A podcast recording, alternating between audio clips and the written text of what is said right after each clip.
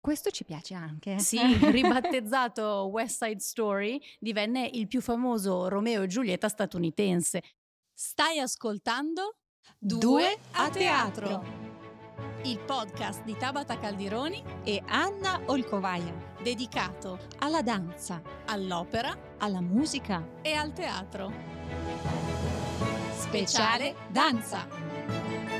In collaborazione con Adrian Life Company. E Fondazione AM. Bentornati a Due Teatro Speciale Danza. Ciao Anna. Ciao Tabata. Oggi parleremo di uno dei balletti più emozionanti e veramente intramontabili di tutti i tempi, Romeo e Giulietta. Esattamente Tabata. Questo balletto è la traduzione non verbale più emozionante della storia d'amore dei due giovani di Verona. Grazie alla magnifica musica di Sergei Prokofiev siamo trasportati in un mondo in cui uno sguardo, un sorriso o il tocco di due mani possono far vibrare i corpi nella passione che li unisce e nella morte che li separa.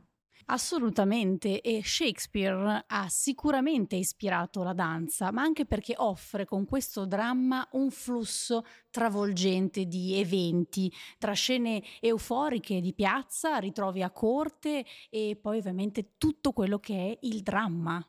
La poesia di Shakespeare suscita immagini di gesti e movimenti e possiamo dire che questo balletto cattura tutte le componenti tipiche del balletto d'azione Mhm. o come viene chiamato durante il periodo sovietico in cui è stato creato il coreodramma. Sì, e vi avevamo raccontato del ballet d'azione in una scorsa puntata proprio dove parlavamo del Don Chisciotte, primo esempio di questo, di questo tipo di danza che necessita l'intreccio narrativo e qua siamo proprio ben serviti. Sì, e direi, visto che stiamo parlando già di che cosa succede, dobbiamo ripassare la trama. Quindi sì, vogliamo perché sono- siamo sicuri che la conosciate tutti.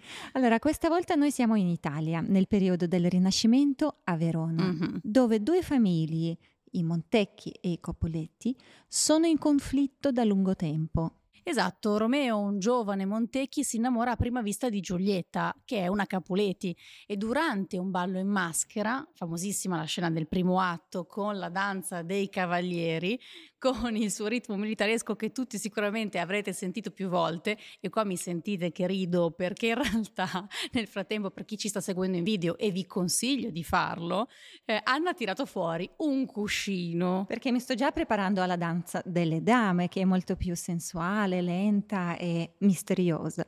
Eh sì, perché questo cuscino proprio faceva parte di quello che era la coreografia. Esatto, il coreografo chiamato Leonid Lavrovsky si ispirò davvero ad una danza rinascimentale inglese del XVI secolo e si chiamava la danza col cuscino. Quindi, in questo momento, tra queste danze di corte, cosa succede? Che scocca la scintilla. Giulietta, in realtà, è costretta a danzare con Paride, suo, diciamo, promesso sposo. Questo sarebbe lo sposo che avrebbe disegnato la famiglia per lei. Ma lei si innamora di Romeo. Esatto, e alla fine del primo atto viviamo un momento molto romantico che è la scena del balcone Eh sì. che si svolge nel linguaggio danzante con un duetto meraviglioso dove alla fine arriva ovviamente il bacio. Eh sì, così si conclude il toccante primo atto, questo atto pieno d'amore. Ma ah, torniamo alla trama, cosa succede nel secondo atto? Che il destino si mette contro i due innamorati, ovviamente Montecchi e Capuleti, insomma, qualcosa poteva succedere. Durante una rissa tra queste due famiglie rivali, Mercuzio, un amico di Romeo, viene ucciso a tradimento da Tebaldo, che è un Capuleti.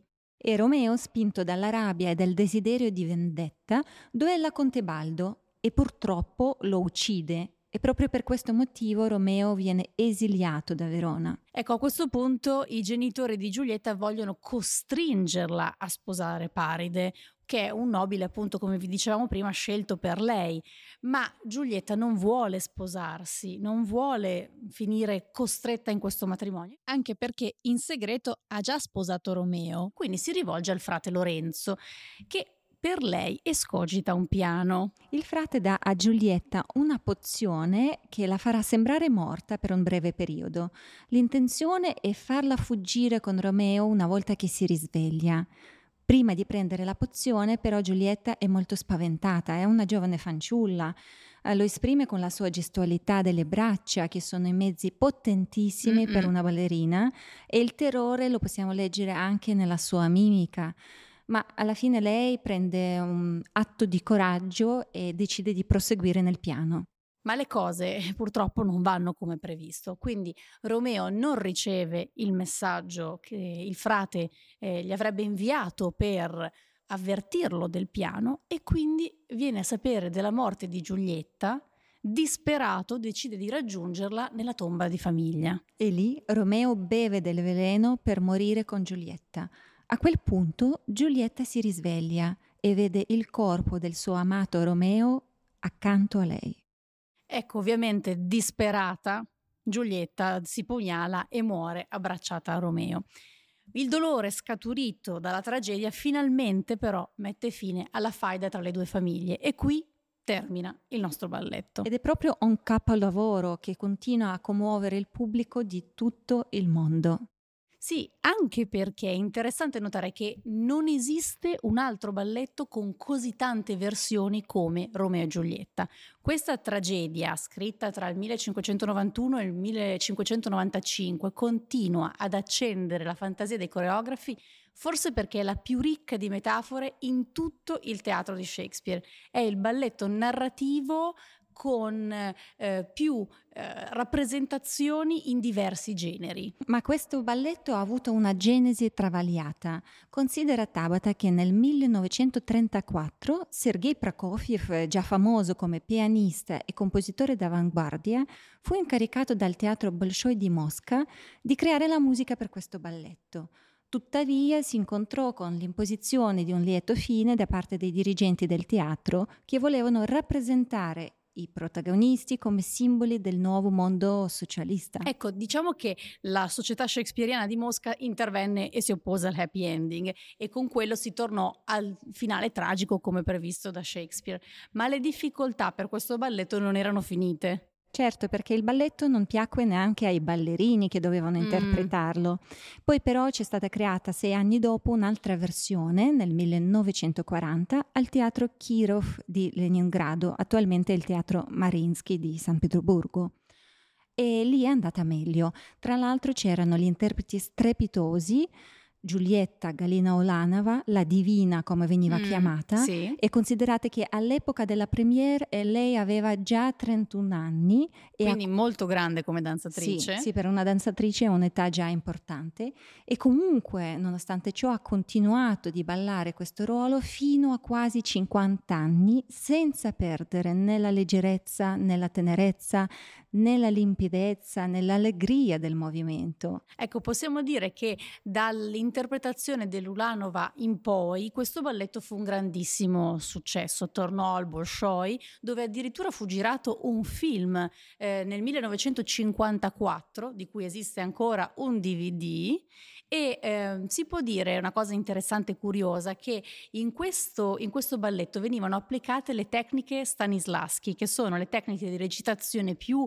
importanti e famose che vengono utilizzate anche al cinema, ad Hollywood per esempio. Sì, anche con le regole della verità assoluta. Mm-hmm. Per questo possiamo sottolineare che il coreodramma è stato davvero riuscito anche dal punto di vista visivo mhmm, su grande schermo. Eh sì, da allora possiamo dire che Romeo e Giulietta ha visto numerosissime versioni, eh, tutte di fama internazionale, con ballerini importantissimi come Margot Fontaine, Carla Fracci, eh, poi penso a Rudolf Nureyev, Alessandra Ferri, insomma tutti questi danzatori si sono confrontati con questa grande storia d'amore. In Occidente coreografi come John Cranko, Kenneth Macmillan e John Neumeier hanno conferito al balletto un ulteriore afflato poetico e armonia rinascimentale, dando spessore ai personaggi e mostrando il candore e lo smarrimento di Giulietta e lo slancio appassionato e ribelle di Romeo ma anche l'odio dei Montecchi e dei Capuletti,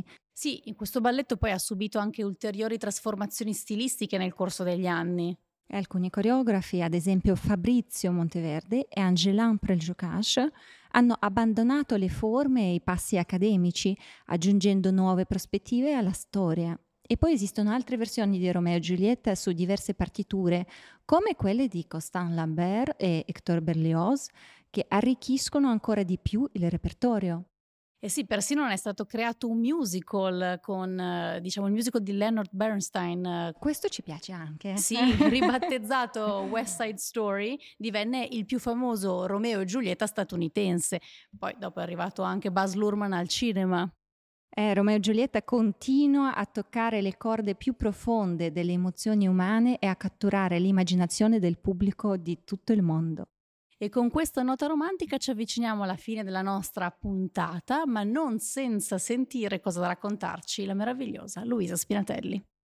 Romeo e Giulietta è per antonomasia il più grosso balletto con i costumi storici che ho fatto nel, nella mia vita, anche perché l'ho fatto in arena, in arena, di Verona. C'era una bella atmosfera, intanto eravamo a Verona, poi ho fatto questa sintesi un po' scultorea, è tutto scultoreo. E per antonomasia chiaramente eh, la Giulietta eh, era la Fracci, la Fracci ha fatto, ho fatto tante cose, serate shakespeariane con lei, dove faceva i vari interpreti di, di Shakespeare, tra le quali c'era Giulietta. Qui non ci sono tutù, non c'è romanticismo, c'è solo la drammaturgia eh, dello storico con questa interpretazione di questa donna favolosa che eh, riusciva con le punte a trasmettere mh, di tutto. Sempre molto bello ascoltare tutte le informazioni che ci fornisce Luisa sui costumi e tutti i dettagli. Davvero molto prezioso. Il nostro appuntamento però termina qui, quindi vi aspettiamo alla prossima puntata di Due a teatro. Hai ascoltato Due a teatro, il podcast di Tabata Caldironi e Anna Olcovaia, dedicato alla danza, all'opera, alla musica e al teatro. Speciale danza. In collaborazione con Adrian Life Company e Fondazione AM.